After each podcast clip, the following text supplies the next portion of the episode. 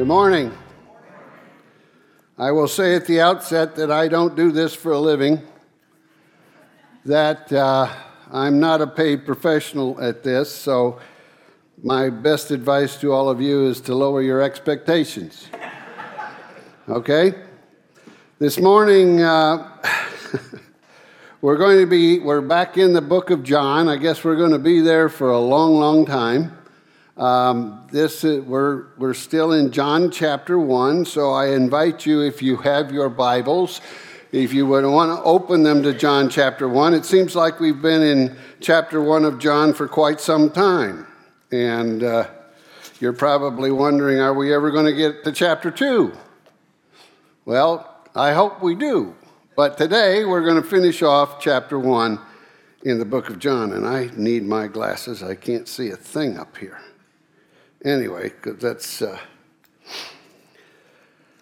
uh, uh, before we get into the text today, I want to share with you some insights that I have gleaned over the years into the Gospel of John and really all of the Gospels, because I think it's helpful uh, to, to, to look at some things.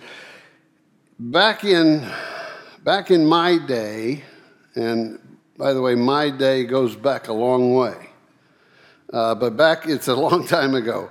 When you went to college to study journalism, they used to call it J school. I don't know what they call it now, but if you were studying to be a newsman or a newswoman or a reporter of anything, if you were covering a story, they would teach you that there are four things that you had to get right before you could do anything else. Four things, and they were four W's.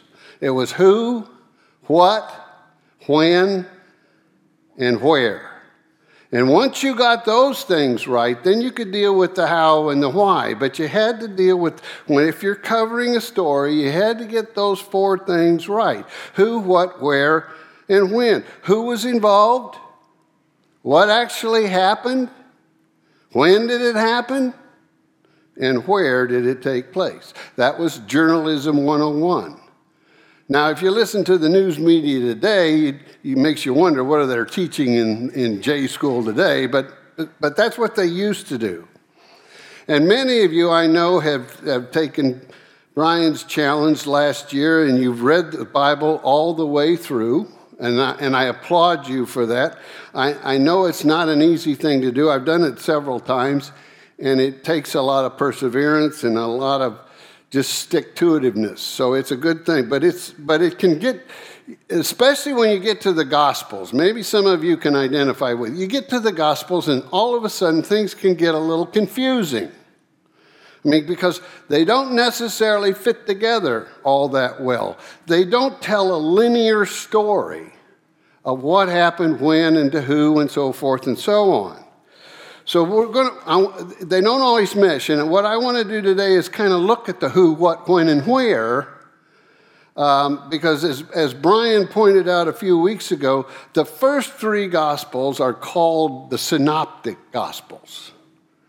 And, and if you, and if you, uh, that, that word, if you break down that word, it makes a little bit more sense because it's got the word optics and the word optics basically means the way things look.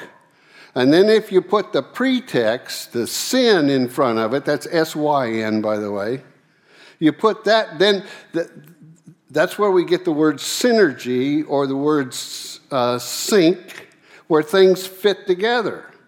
So you've got these three gospels that are called the synoptics that seem to fit together. Well, they, they've got their differences, but for the most part, they're very similar.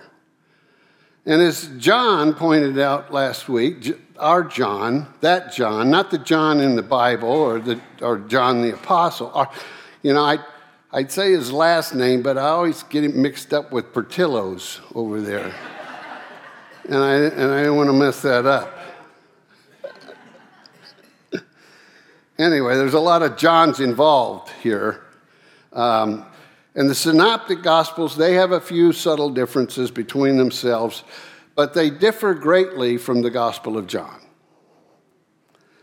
For example, if, if you look at the who, what, and when, and where, The synoptics will differ uh, slightly in the who.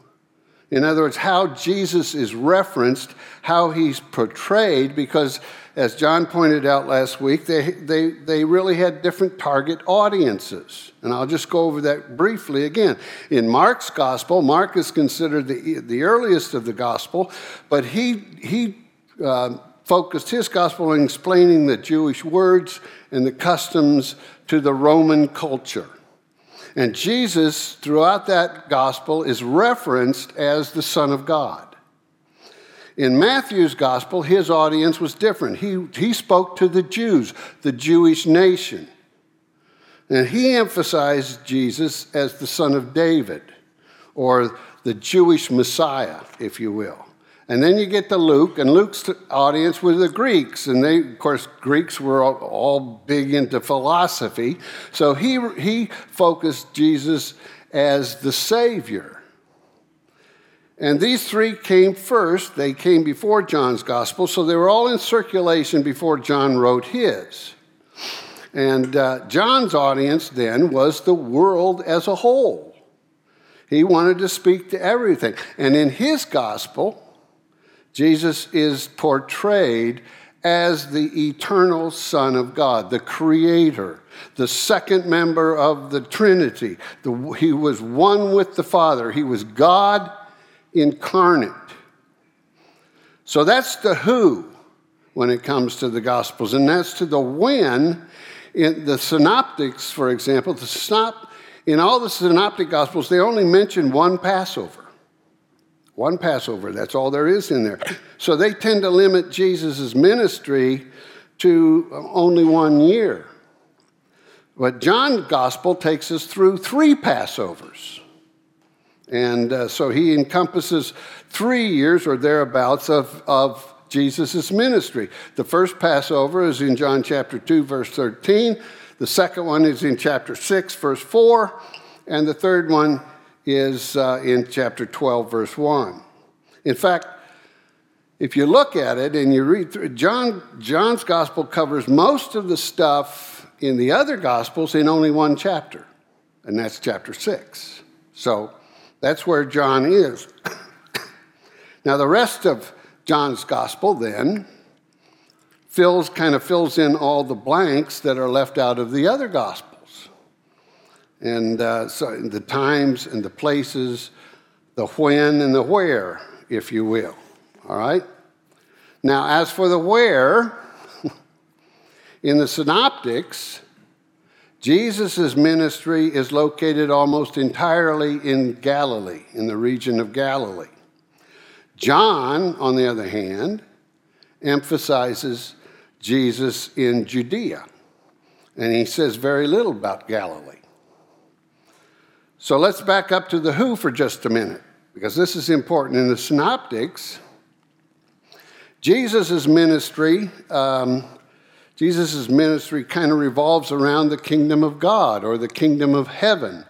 That, it's referred to as the kingdom of God in a couple of them, but in Matthew's gospel, he, he terms it the kingdom of heaven because he didn't want to use the word God because he was speaking to Jews and they didn't want to say God's name. So he used the kingdom of heaven. But that's the emphasis in those three gospels. In John, in his gospel, he focuses on the person of Jesus, the individual person of Jesus. And his entire gospel is built around seven I am statements that Jesus makes. There are seven I am statements. He, says, I am the light of the world. I am the bread of life. I am the good shepherd. I am the way. I am the truth. I am the life. And I am the resurrection. Those seven I am statements is what John focuses on. He builds his whole gospel around that. By the way, those seven I am statements have a corresponding manifestation where God manifests himself to the children of Israel during the wilderness period. They're all in there. And those seven I am statements also correspond to the seven feasts of Israel. But that's for another time. And that phrase, I am, is a significant phrase to the Jewish people in the Old Testament. It's the divine name that was revealed to Moses at the burning bush. So it was significant to the Jews. And when Jesus uses this phrase, he's identifying himself with the God of the covenant, the creator, the provider, the protector, the Savior. He says, I and the Father am one, and he who has seen me has seen the Father. And by John is also John is also the only gospel that uses the miracles that Jesus performs as signs to point to who Jesus really is.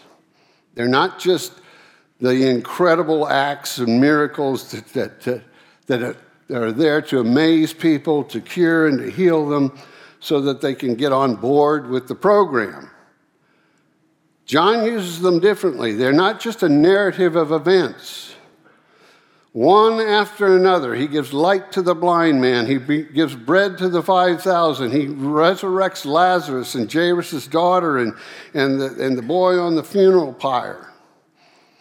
They're not, they're, they're not just miracles in John's gospel, they are manifestations of the second person of the Godhead, the divine in the flesh. And they define Jesus' station and his status as God incarnate. That's John's focus.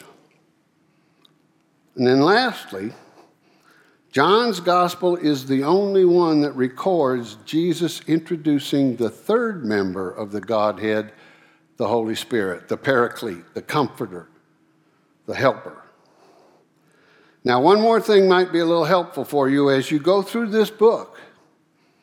If you break the book into sections, it becomes a lot easier to get a handle around things, at least from the aspect of chronology the when, all right? The first 11 chapters of John covers a period of about three years or thereabouts. Chapters 12 through 19 cover a period of six days. It's what we refer to as Holy Week. And then most of chapter, most of chapter 20 covers one day. And then chapter 21 takes place the days before his after the resurrection and before his ascension. So that is helpful to me, and I hope it's helpful to you. Uh, because for me, it helps put this whole book in context and it helps me to, to kind of integrate it with the other gospels so that it all makes a little more sense. Anyway, it does for me, and I hope it does for you too. All right, so now we got to get into what I really want to talk about today. Last week, John, our John, dealt with John the Baptist and the interrogation that he got from the scribes and the Pharisees as to who he was. And he answered them, if you remember, he answered them saying, Well, I'm not the prophet, and I'm not Elijah, and I'm not the Christ, I'm not the Messiah. So, this is where we're going to pick up the story. And as I read these verses, I want you to do something. I want you to pay attention to the who and the what and the when and the where. All right? So let's, uh, we're in John chapter 1. Let me begin in verse 25. And they asked him and said to him, Why then are you baptizing? Again, they're talking to John the Baptist. If you're not the Christ, nor, the, nor Elijah, nor the prophet. And John answered them, saying, I baptize in water, but among you stands one whom you do not know. Now, make a point of that. He says, Among you is one who you do not know. He's referring to Jesus. So Jesus is there when he's talking to these Pharisees. And he says, It is he who comes after me, the thong of whose sandal I'm not worthy to untie. These things took place in Bethany beyond the Jordan where John was baptizing. Now there's the where, all right? It's in Bethany. Now, it's not the Bethany that's over by Jerusalem. It's, a, it's another Bethany, or actually it's Bethabara or something like that, they think. But it's on, the other, it's on the east side of the Jordan River.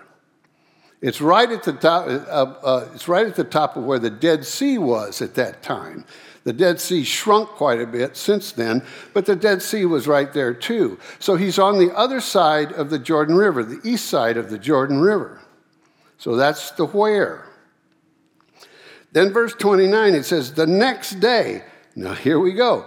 Now we're into the when. Notice it's the next day now. That those verses before were one day, now we're into day two.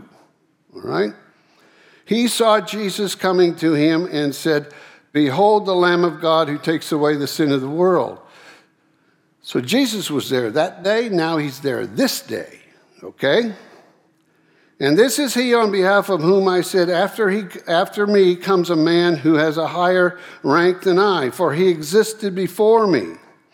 And I did not recognize him, but in order that he might be manifested to Israel, I came baptizing in water. And John bore witness, saying, I have beheld the Spirit descending as a dove out of heaven, and he remained upon him, and I did not recognize him, but he who sent me to baptize in water said to me, He upon whom you see the Spirit descending and remaining upon him, this is the one who baptizes in the Holy Spirit. And I have seen and I have borne witness that this is the Son of God. Now, look at verse 30 and 31 again. It says, This is he on behalf of whom I said. In both of these verses, John is speaking in the past tense. He, as, he, as he relates to the accounts of the baptism of Jesus, he's speaking in the past tense. So, this, as we're reading here, this is not the account of Jesus' baptism. That's already taken place. So when, when did this take place? Well, let me turn real quick to Mark's gospel. You don't have to turn there. I'll just turn there because I want to read from Mark chapter 1, beginning in verse 9, because this gives us some indication. And it says, And it came about in those days that Jesus came from Nazareth in Galilee and was baptized by John in the Jordan. All right? And immediately coming up out of the water, he saw the heavens opened and the Spirit like a dove descending upon him. And a voice came out of the heavens Thou art my beloved Son, in thee I am well pleased. And immediately the Spirit impelled him to go out into the wilderness. Notice that, verse 12. Immediately the Spirit impelled Jesus to go out into the wilderness and he was in the wilderness for 40 days, being tempted by Satan, and he was with the wild beast, and the angels were ministering to him. So, excuse me, back to John. When did this take place? This is not the account of Jesus' baptism.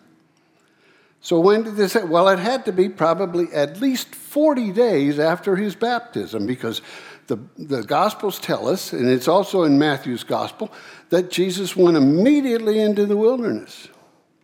He didn't hang around. Now he's back. He's come back and he's there where John is, and he's spending a few days here with John.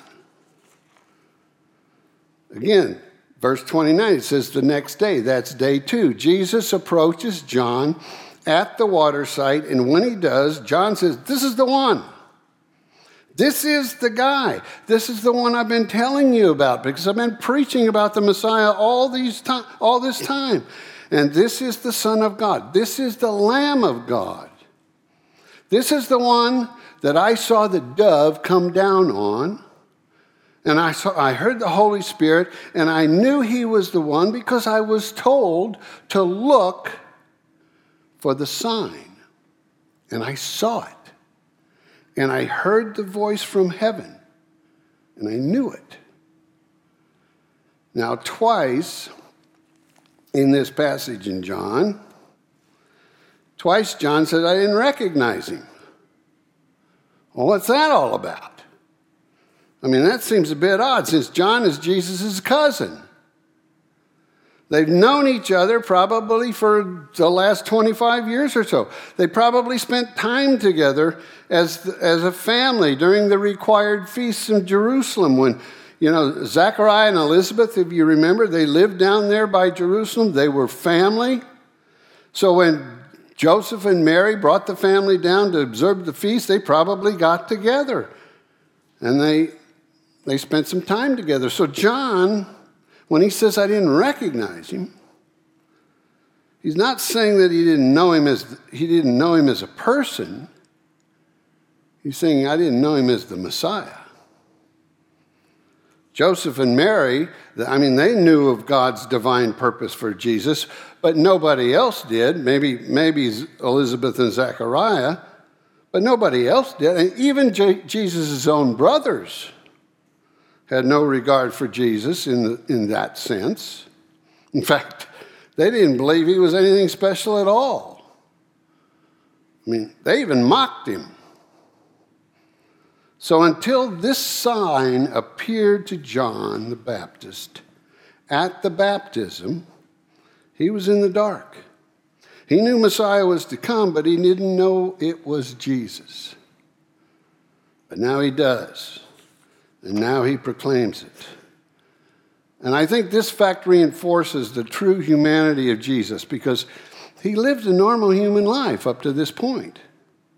He wasn't, he wasn't like a Clark Kent who would change into a super God suit from time to time. Even though he, you know, he didn't sin, now I'll give you that. He didn't sin. He, he was different there. By, by, by the way, when I think about that, that must it, that must have irritated the heck out of his brothers. You know? I mean, here's this, this kid never got in any trouble. And if you, if you had any siblings and you remember growing up with them, this kid, this kid was always good. That just would drive me crazy. And I, I probably am going to get in trouble here, but I know, I know how this works, folks.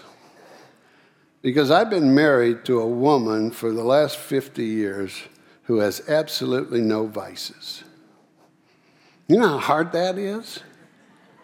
Especially when you got so many, as many vices as I have. It's tough and it, it can get irritating at times.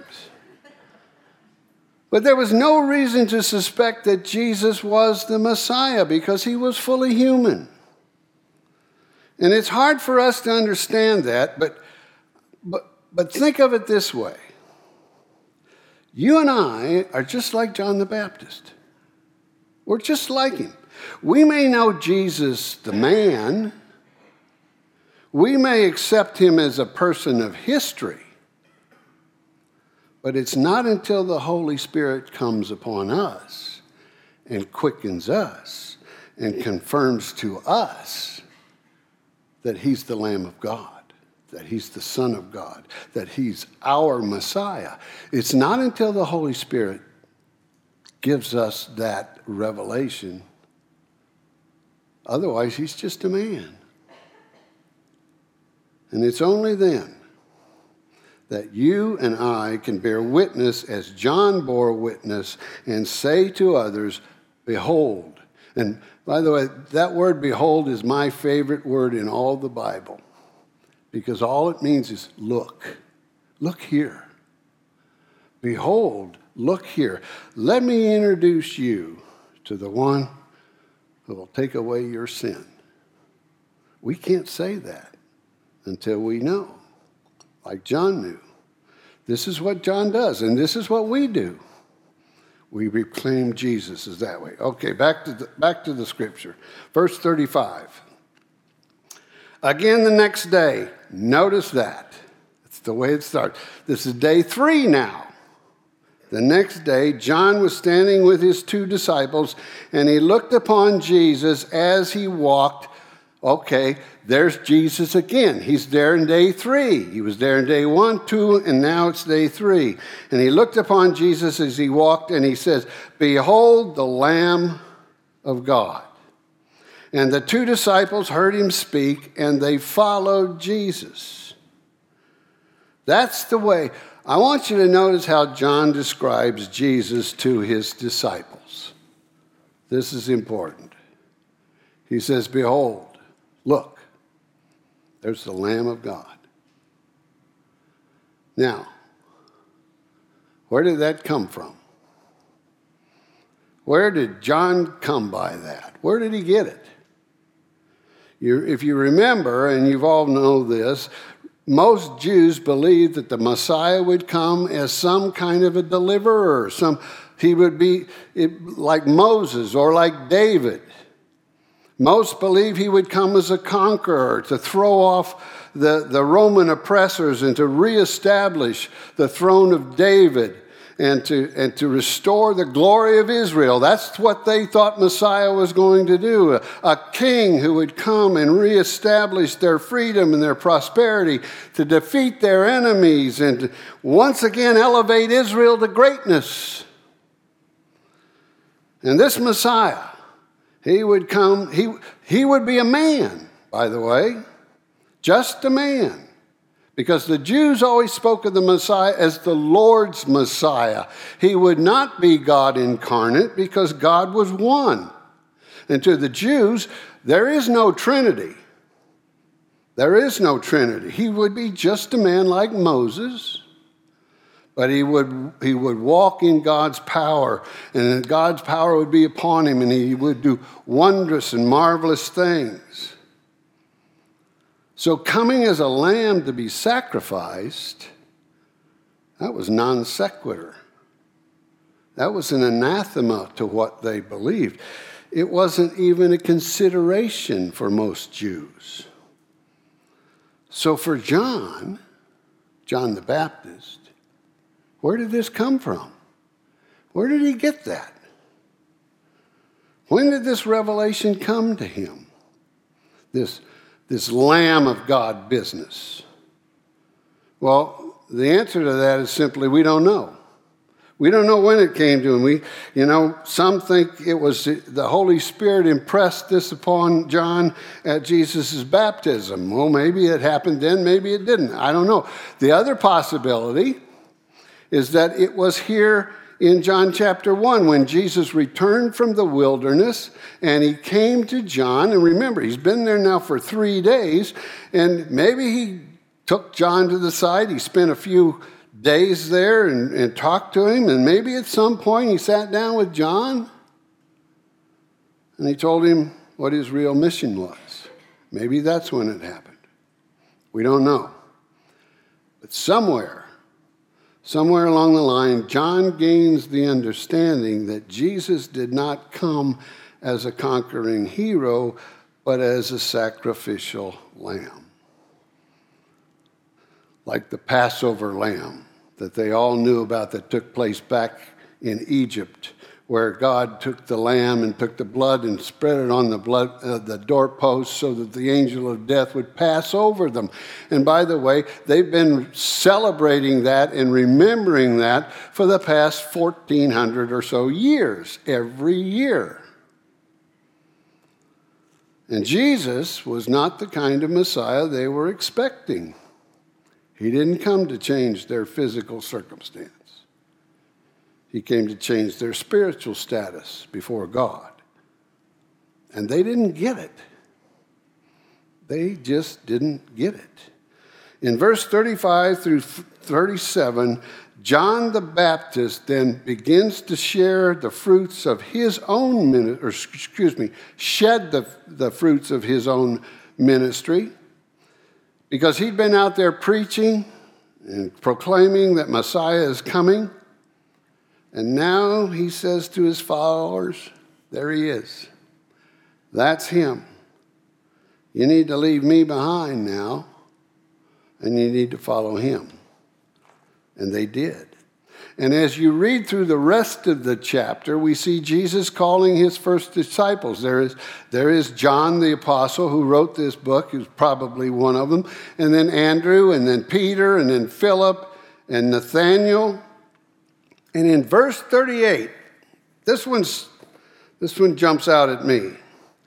They, they, they followed Jesus. In verse 37, the two disciples heard him speak, and they followed Jesus. And Jesus turned and beheld them following, and, in, and then he said to them, and this is in red What do you seek? What do you seek? That's an interesting question. I mean, he asks them, Boys, what are you looking for? What, are you looking for? And they're probably thinking, well, well, John said you're the Messiah. He said we should follow you. You know, we've heard that the Messiah is coming. John's been telling this, and he's going to liberate God's people, and, and we want to be a part of that. I could see them thinking that. I'd be thinking that. You see, I don't, I don't, I don't think they really got this Lamb of God business.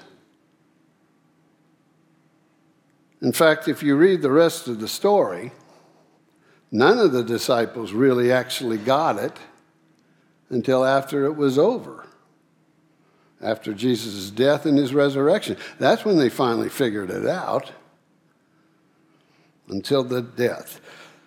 So, this question that Jesus asks, what are you looking for? What kind of Messiah are you seeking? you know, I believe that question is as pertinent for us today as Christians as it was back then. And I'll admit it's true of me as it is of everybody else. Could it be that everything is different today, but nothing's changed? And everything's changed? But nothing's different. you know, isn't our thinking as Christians, and I'm, I'm going to step on some toes here, isn't our thinking as Christian focused on the victory and overcoming? And we really don't think in terms of a pathway of sacrifice. We don't think that way, do we? We sing songs like, victory in Jesus and onward Christian soldiers and all that. We want the victory without the struggle. Aren't we just like the Jews? You know, I think, aren't we? We want a Messiah that's going to change our circumstances, don't we? We want a Messiah that are going to just make things right, that's going to come into our lives and make things right. You think I'm wrong there? Well, let me ask you this What's your prayer life like?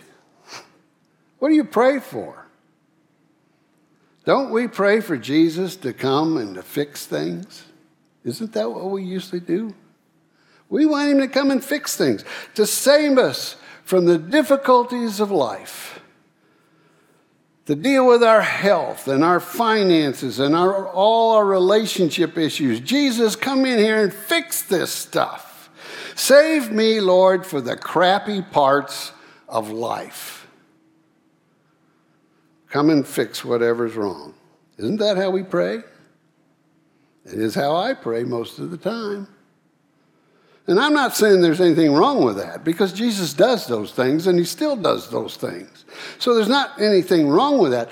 But I think it's an indication of the kind of Messiah that we want, that we would prefer. That's what the Jews wanted. I mean, are we missing the point like they did? Jesus didn't come to change their world, He came to change them. And He does the same for you and for me. You know, John the Baptist, not this John. John the Baptist does not point to Jesus and say, Look there, there's the King of Kings. There's the Lord of Lords. There is the glory of heaven. There, hey, look, it's Mr. Miracle Man who will change everything for you. He'll fix everything for you. He doesn't say that. Now he says, this is the Lamb of God who will take away your sin. You know,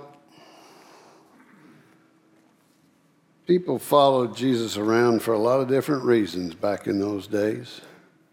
They were looking for all kinds of different things. And people still do today. You know, when we follow Jesus, we're all looking for something, aren't we? We're all following him for whatever reason appeals that appeals to us. In those days, they gave him all kinds of names and all kinds of titles. Some of them were good, some of them were bad. And we do the same thing today. But John the Baptist nails it. He gives him the one title that is the most important of all. The most important for you and the most important for me. And you know, folks, I can stand up here and I can tell you how good God has been to me and how good He is and how all the wonderful things that He's done for my family over the years. I can stand up here and bear witness to all of that, the many blessings that we have enjoyed and the wisdom and the understanding that He's poured into me, I can tell you all of those things, how God has prospered us. But the one reality, the one reality that supersedes all of that,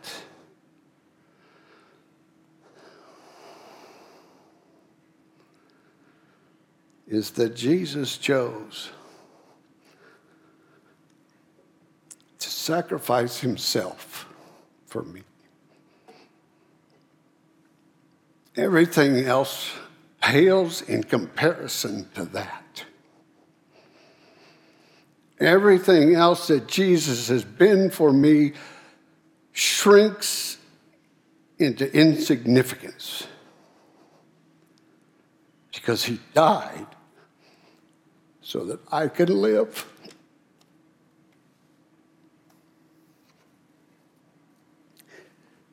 He was God's lamb for me.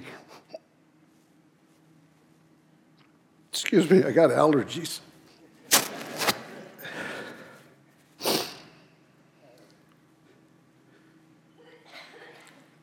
He was God's lamb for me. And he is for you too. So when I think about that question that John asked those two disciples, or what Jesus, excuse me, that Jesus asked those two disciples, What are you looking for?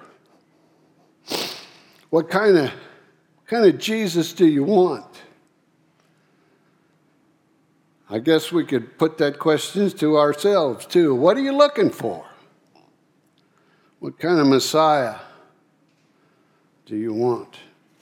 And when I think about that, I think about that question. And I realize that the greatest thing Jesus could ever do for me, he's already done it. He's already done it. And he's done it for you too. Let's pray.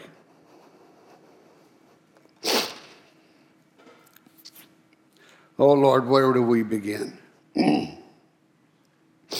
When we come to you and we seek to follow you, where do we begin? Our gratitude has no beginning and it really has no end. Our praise for you has no beginning and it has no end. You are the one that we've been looking for.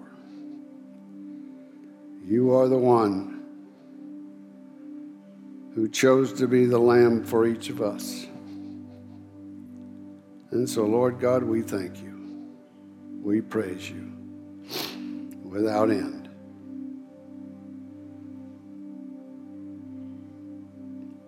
Lord, be our Savior. Send your Spirit that we might know we might know that we know. In your name, Lord, we pray.